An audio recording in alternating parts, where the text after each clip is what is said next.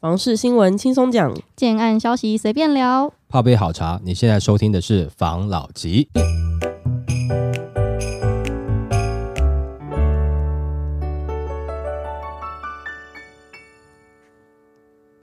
关心你的房事幸福，我是房老吉，我是大院子，我是茶汤会。这几年科技业大爆发嘛，导致这个全台的人均提升了不少。对，那其实呢，全台人均提升的同时，大家应该也要关心一下，我们这个全台的购物压力也提升了不少。嗯，来跟大家分享一下这则新闻。好。哪个县市越晚买房压力越大呢？一图看懂全台购物压力加重程度，双北每进前三名。最近几年，全台房价扶摇直上，民众的购物压力也随之加重。依据内政部不动产资讯平台资料显示，二零二三年第三季全国房价所得比高达九点八六倍，再创历史新高，且与二零一九年同期的八点四七倍相比，短短五年时间就增加了一点三九倍。另外，进一步对比五年来各县市房价所得比变化，还可以发现，台南民众的购物压力加重程度最为显著，从二零一九第三季的六点九三倍增加到二零二三第三季的九点四九倍，增加了二点五六倍。其后依次是台中市增加了二点三五倍，高雄市增加了二点一八倍，台北市增加一点九四倍，嘉义市增加一点八七倍。对此，专家指出，房价所得比为中位数住宅价格占中位数家户可支配所得的比例，当家户可支配所得成长幅度远远追不上住宅价格涨幅的时候，房价所得比自然就会越来越高。目前全国房价所得比为九点八六倍，虽然增加幅度与前几年房价疯涨的阶段相比，的确有所收敛，但仍刷新了历史新纪录。购物民众几乎要不吃不喝近十年的时间才能买得起一间房，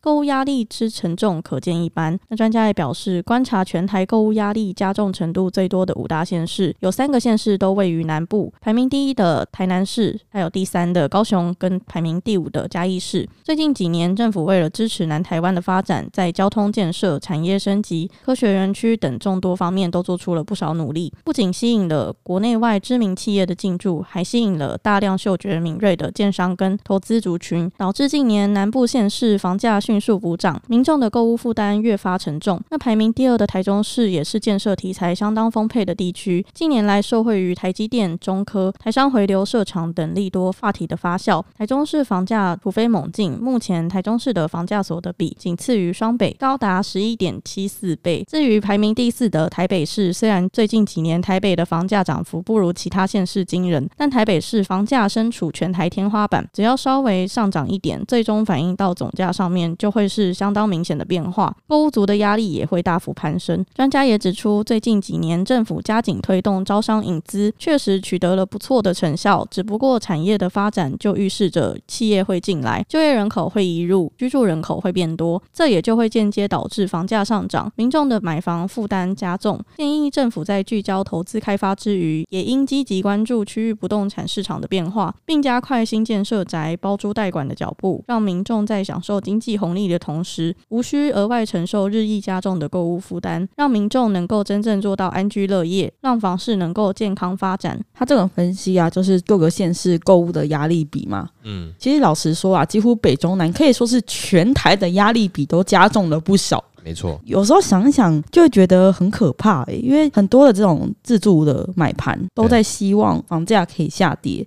嗯，那之前都有聊过嘛，它即便是下修，可是应该也是会比原本的价格高出许多。对，那前几年没买到，真的是很可怜。前几年没买到，但是你后来追高去买哦，那当然就可怜啦。嗯，哦，那如果说前几年没有买到，你懂得开始去了解市场哈。在下一次适合买的时机点呢，你进场哦，那也会是不错的机会啦哦。但没有错，你要负担的成本可能就变高了哦，因为房价就上去了嘛。但是有的人会觉得说，那我现在哈以一个小资族哦，我到底该怎么样去面对现在房价这么高？我到底该怎么办？一个你要先知道，就是说它房价哈最后它还是会反映到租金上面去。所以你长期只用租的话，除非这是你想要的，嗯，不然的话，其实租屋的。成本呢，未来也不见得会低。嗯，那传统啦哈，以我个人的这个立场来看的话，假设我是想要买房子的话，在这个时间点，你第一，你不是高科技人才好了。当时就不是学理工科的，那你必须要学会其他东西。那以国外来讲，有没有？这讲过很多次了哈。国外很多的高学历的精英分子啊，他们是进入金融业，嗯，哦，他们是开始进去这个做投资相关的。那也就是说，你不是理工的人才，你还是可以学习，靠自己学习做一些投资。那投资有很多种，有的是比较保险的，有的是比较冒风险的。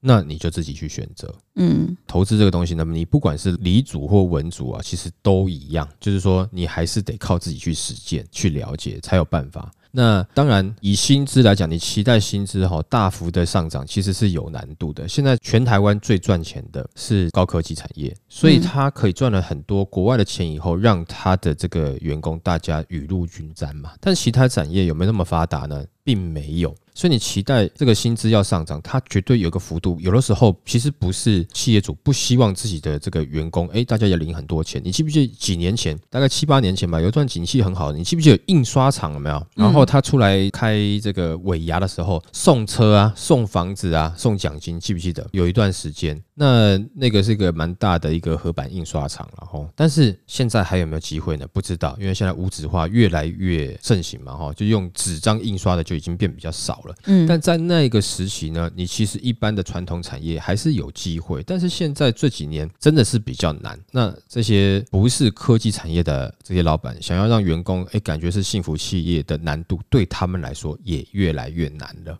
嗯，那该怎么做呢？当时一开始也许可能就选的不是理组了。那你现在回去理组很简单吗？可能有难度啦，但是你可以学习投资。哦，那去让你的这个收入呢，能够呃增加啦，不要说翻倍，但是你至少能够增加。也许这个增加幅度初期它比不上房价涨的速度，但是房价涨着涨着，有一天它会稍微动涨嘛。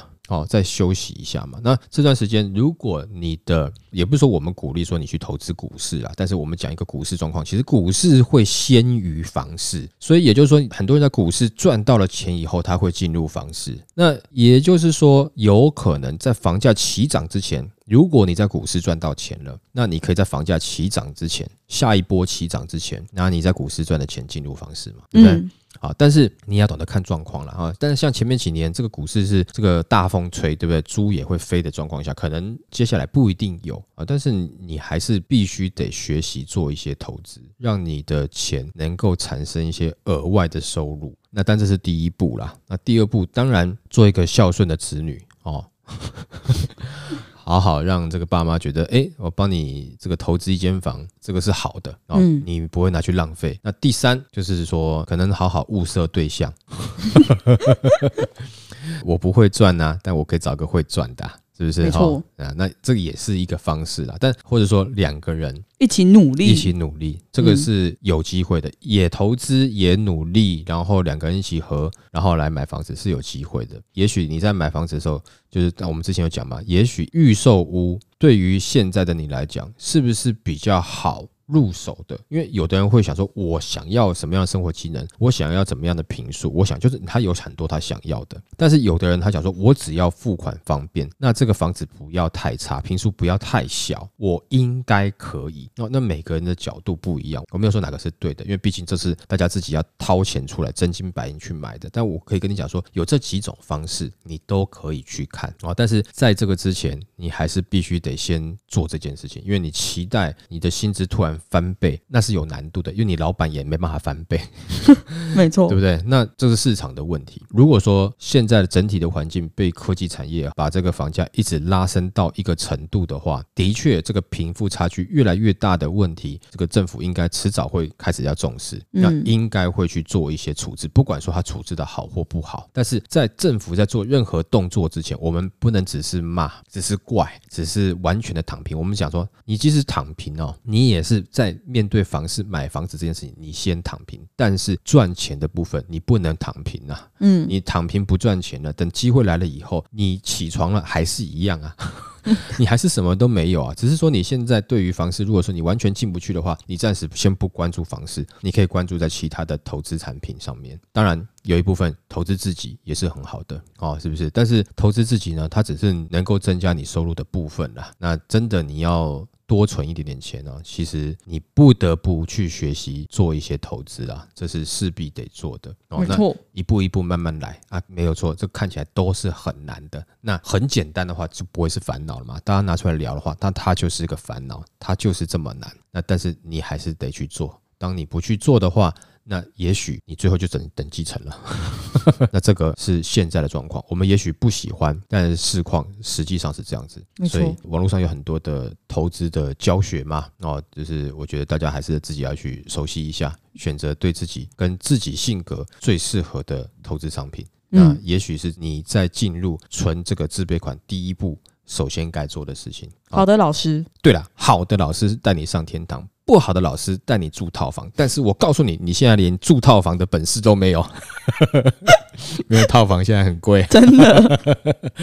好，OK，来下一则。这一集呢，我们要来聊的是投资客呢，他们其实不是不玩了，只是换个地方开 party。这新闻来跟大家分享一下。好，不怕房地合一税，投资客短打三重华夏，转手价差四百二十万。受新政策影响，预售市场上已无短线投资客进场，而近期中古市场则出现短期暴赚案例。买方以一千零三十万元购入三重二七年华夏，短短五个月后，竟以一千四百五十万元卖出，涨幅超过四成，相当惊人。那在二零二三年七月，平均地权条例新法上路，围堵了短线操作，市场上少了许多投。投资客，不过近期实价揭露，在新北市中古市场出现一笔短线转手获利惊人的交易。三重区文化南路巷内屋龄二十九年的华夏社区台北爱家一楼户，在去年五月底以一千零三十万元交易，每坪五十万元，到了十月底竟以一千四百五十万元转手，每坪涨到七十万元，短短五个月涨幅高达四十一 percent。那根据专家表示，该笔交易实价备注增建，全幢二十点六坪空间，却能隔出三。三房两卫，认为前一手取得单价五十万元稍低于行情，转手价七十万元又高了一些，加上可能的装潢成本费用，使价格短期内呈现暴涨。那专家也说，这一个案子呢，步行至台北桥站只需五分钟，生活机能便利，区域新建案已经有七字头的价码，一楼公寓也要五字头。更关键的一点是，一千四百五十万元能买到三房空间，在这一个区块根本找不到，因此冲高价格。那专家也指出，持有一年内出售要缴纳。四十五 percent 的房地合一税，以此个案来说，就是一百八十九万元。若是一般投资客，装潢成本每平抓五万元，也就是约一百万元。但这部分是有折抵税金的空间。总结下来，转手买家势必仍有百万以上的获利。那专家也表示，三重连接台北市的桥梁多，各桥周围的知名度都颇高。买盘有许多是北市换屋、首购租，像本次讨论的台北桥商圈也是如此。过一桥就到大同区。那台北桥商圈虽然不是三重高价地段近两到三年价格上涨许多，与台北市价差出现缩小趋势，房价变得相当难估。背后的原因之一是屋主普遍惜售，待售量体稀少，把价格层层往上堆叠。摊开实价登录，有一个台北桥站的共购宅，虽然屋龄已经十一年，但去年九月才以每坪六十九点七万元创下社区历史新高。另外，附近的预售案成交单价也站稳六十五万元以上，部分户别更来到七字头的水准。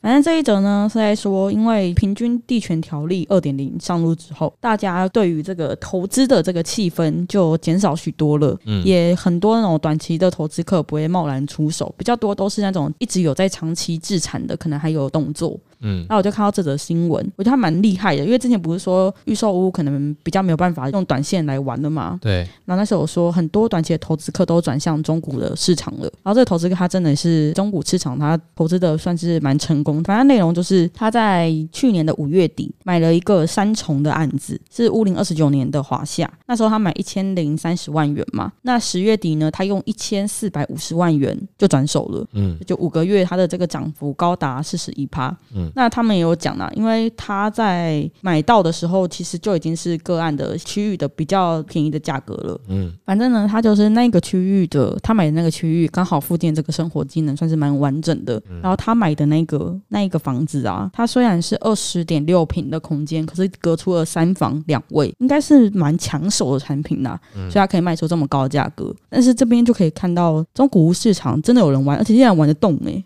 嗯，你有没有想过啦？它这个金额其实，当然第一个啦，就是说他看得准，嗯，然后再来是，其实我觉得也有搭到新青安的顺风车啦。嗯，你看它总价一四五零嘛，对不对？哦，哎，一四五零是在骂什么？没有，就它原本是一零三零嘛，然后到一四五零嘛，对不对？嗯、所以这个价格算是控制的在蛮漂亮的。我们之前是不是讲说，你只要是在一千五以下，很多案子都能够动嘛？但这是一个总价带来看呐，然后呢，可能又搭配了，可能那时候新青安，大家哎觉得那我就去成屋，感觉去试试看嘛。啊，再来说又看到哦这样子的这个平数跟产品规划，哎觉得 OK 会买下去。这一种哈、哦、没有错，你要佩服他啦。看准产品啦，但是刚好也有人买得下去嘛，嗯、对不对哈？对啊，不是说你每一个人这个时候，哎，我现在都要去炒一下这个中古市场，不是哦，你可能有时候炒一炒，你就就挂到那边了嘛，就没了。对哦，所以你还是要看啦，就是说，当然我相信这个可能是专业的，嗯，至少可能他长期有在市场上跑，他很清楚大概他自己可能多久可以获利，搞不好他都已经抓到了。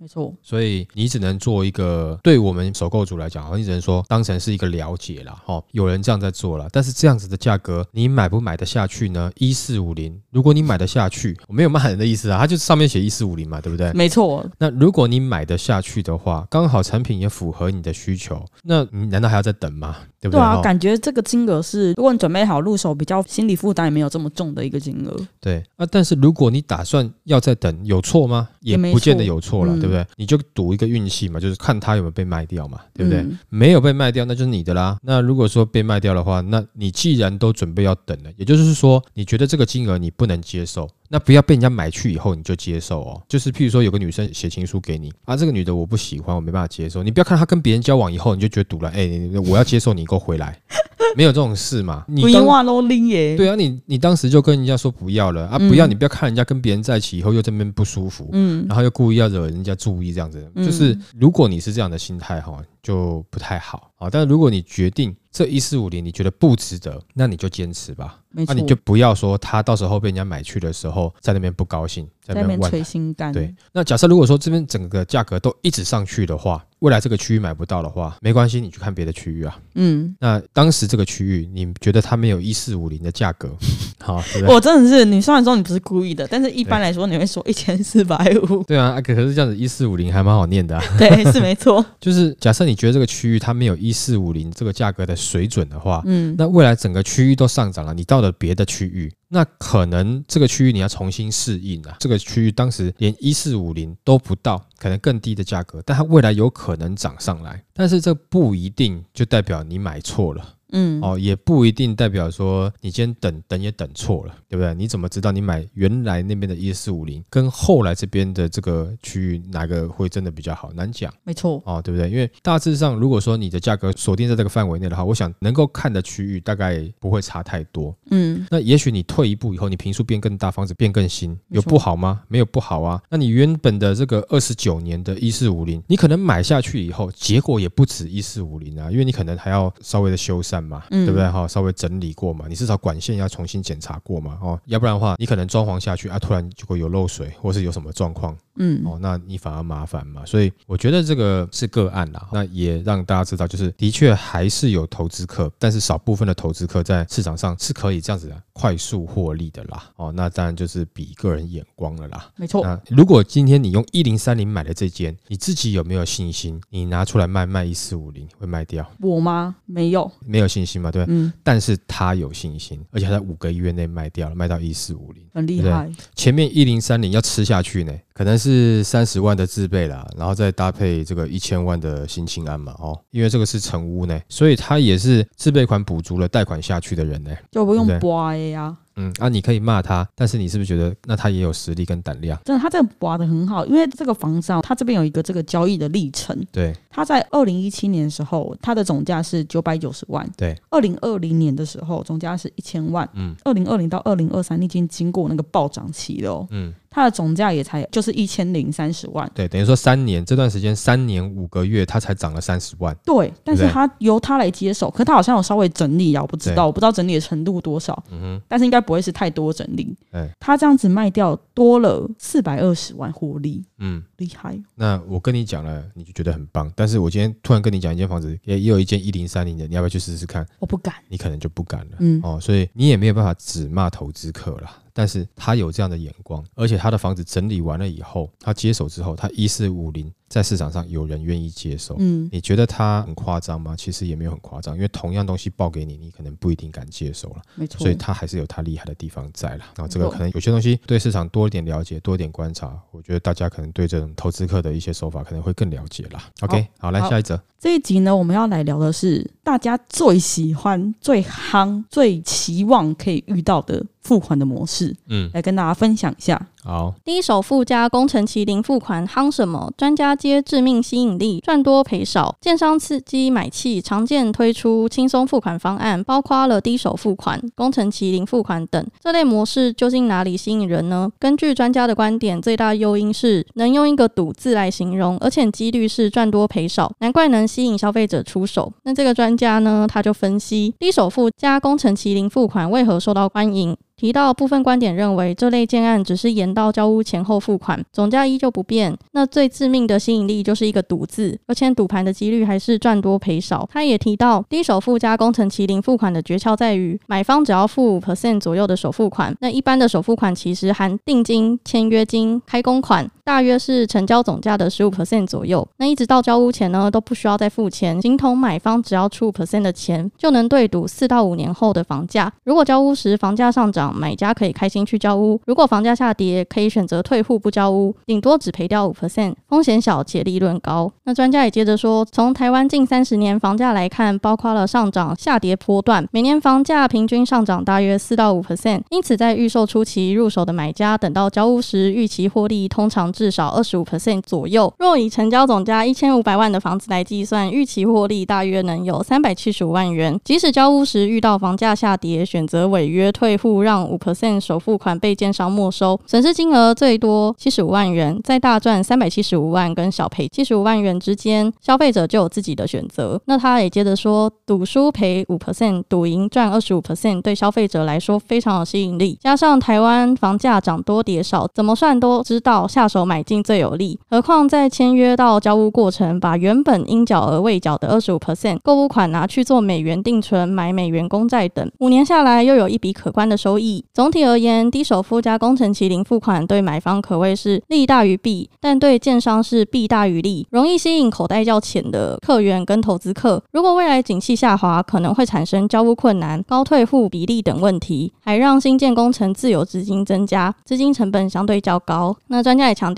自己不是在教售炒房，而是分享这类轻松付款方案的原理。因为有的人看到的是机会，有的人看到的是风险。如果本身看得懂门道，或是刚起步的小资族，而且能承担景气下滑的风险，低首付加工程期零付款建案，或许就是翻身的契机。反正呢，低首付跟工程零付款这一个，对，本来就是在买房子的时候，如果你遇到是相对轻松的一件事情，嗯、那很多人都觉得哦，我可以轻松的入手，嗯，然后门槛降低，对。但他这里面有一个字，我觉得下得非常的好，嗯，他说这个其实就是一个赌，而且赌盘的几率是赚多赔少，对。这个东西其实老实说是这样子，哎，没错啊。那我现在是不是应该要找一些低首付 的案子？嗯，赌一个未来啦。讲实在话，你要说是赌也可以，但是人生中的每一件事，哪一个不是赌呢？连今天出门去买早餐，可能都是赌哦。你怎么知道你刚好出去买早餐，刚好是不是遇到抢劫事件，或者是说这个可能早餐店气爆事件？或者你车会不会落塞？对的，左边那一家会落塞，右边那家不会落塞，你都是在选择。对啊，没有错。所以其实不管怎么样了，人生本来就是赌啦，赌大赌小啦。嗯、那他就掌握了这个人性嘛，对不对？你现在轻松付，你付一点点，过程哈，你都先不用付钱哈，对不对？但是你就拥有房子哦，你可以拥有哦。你现在才付这么一点点，你就可以拥有哦。嗯啊，如果你到时候付不出来，那你就惨了嘛。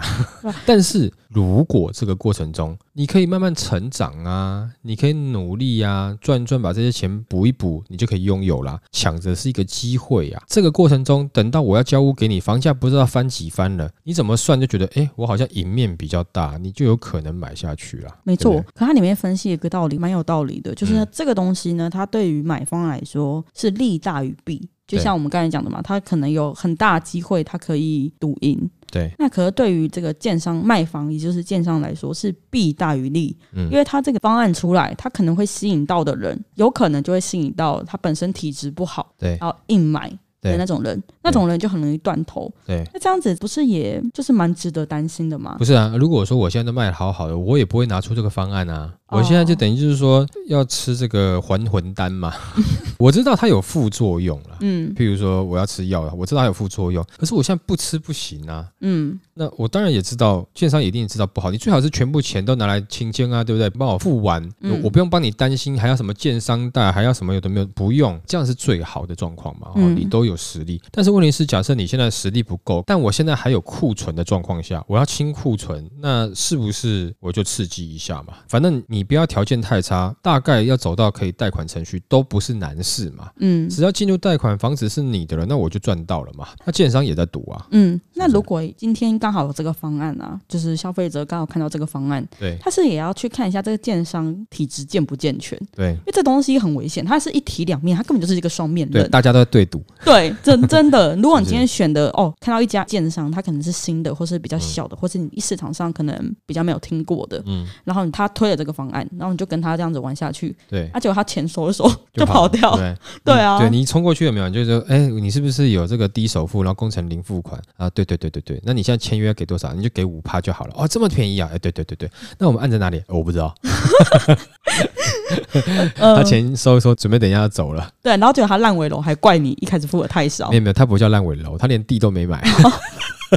真的是预售哎，对不对哈？嗯，那这个可能在走在预售的很前面的，真的。我收了你们所有的钱之后，我再去看地啊，对不对？我再收五趴啊，我还在看地啊，嗯我没有骗你啊。大家很像差股，你知道吗？买地差股那种。那个地看了看了二十年，然后最后选了一块很烂的地，然后大家不要，那不要没办法啊，是不是？真的会气死。这种感觉了，反正像这样子的状况有没有？就是建商也在赌啦。其实建商从一开始买地的时候就在赌了啦。对不对哈？嗯、那就是对他来讲，他要获利嘛，那他就要冒这个风险嘛。那对于自助客来讲，其实讲实在话，你也是冒着一定程度的风险。但是你只要是买预售屋，有没有？先讲买预售屋，它就是有风险存在，所以你要去挑建商嘛。那可能风险更低的建商，他不一定会给到这么好的啊。嗯啊，但是有一些是比较偏市场派的，他有可能会给，因为他通常他量体很大，就发哥啊。然后他们 他们要求他们的这个要快速。嗯，他们的主要的工作是买地加工卖你收钱，买地加工卖你收钱，是这样。哦，那他没有在跟你说理想、啊呃，一定要对对对对。我不是说他完全没有，但是比较少在强调这个部分。嗯，哦，你看他整体的一个比较没有说在这个地方有过多的琢磨。哦，嗯、但是地点选得好。那也是一种本事啦，没错啊，像宝哥他也通常很会选地嘛，嗯，哦，我们也知道，那他通常会是在一个区域啊，一开始进去的时候你会觉得它价格有点高，但等一发展起来，你会发现它的价格其实是最低的地板价，没错，但是它的地段通常都不错，真的。那如果是首购族，你会不会想要去注意一下他们家的产品呢？其实你。很难不被吸引啊！就譬如说，像是我们你看到那种啊很可爱的小宠物啊，眼睛水汪汪的啊，然后在旁边，嗯，流浪狗这种感觉，你明明想说啊，我不要去看，因为你看了会想带回家，但你眼睛还是会忍不住想看一下它在干嘛？哦，它跌倒了哦，要不要扶它一下？就是心里面那种挣扎，嗯，会忍不住了。对，你明明你知道你家里不能养宠物嘛，但是眼睛会不小心被吸引过去，对不对哈？其实我在讲这段比喻之前，前面讲了很多哈比较不恰当的比喻，比较不 OK 的 被剪辑剪了。对对对对哈，就是比较。诶，可能偏成人一点点的了哈。那我们现在就诶讲回这个，呃，我觉得是还不错的一个比喻哈。好，那像这样的状况，呃，其实你还是可以去看一下啦。嗯，哦，那当然，呃，各家建商各有各的长处跟缺点。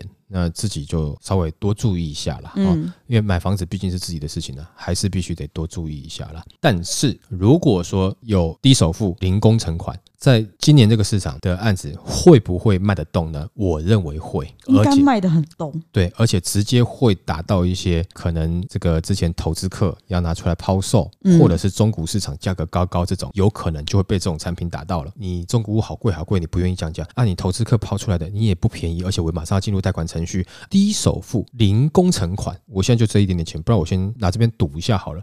反正赢面蛮大的，没错，那就试试看吧。好所以有可能会分掉部分市场我觉得 ok 好了那我们今天就分享到这边喽好。好谢谢大家收听这一集的房老吉。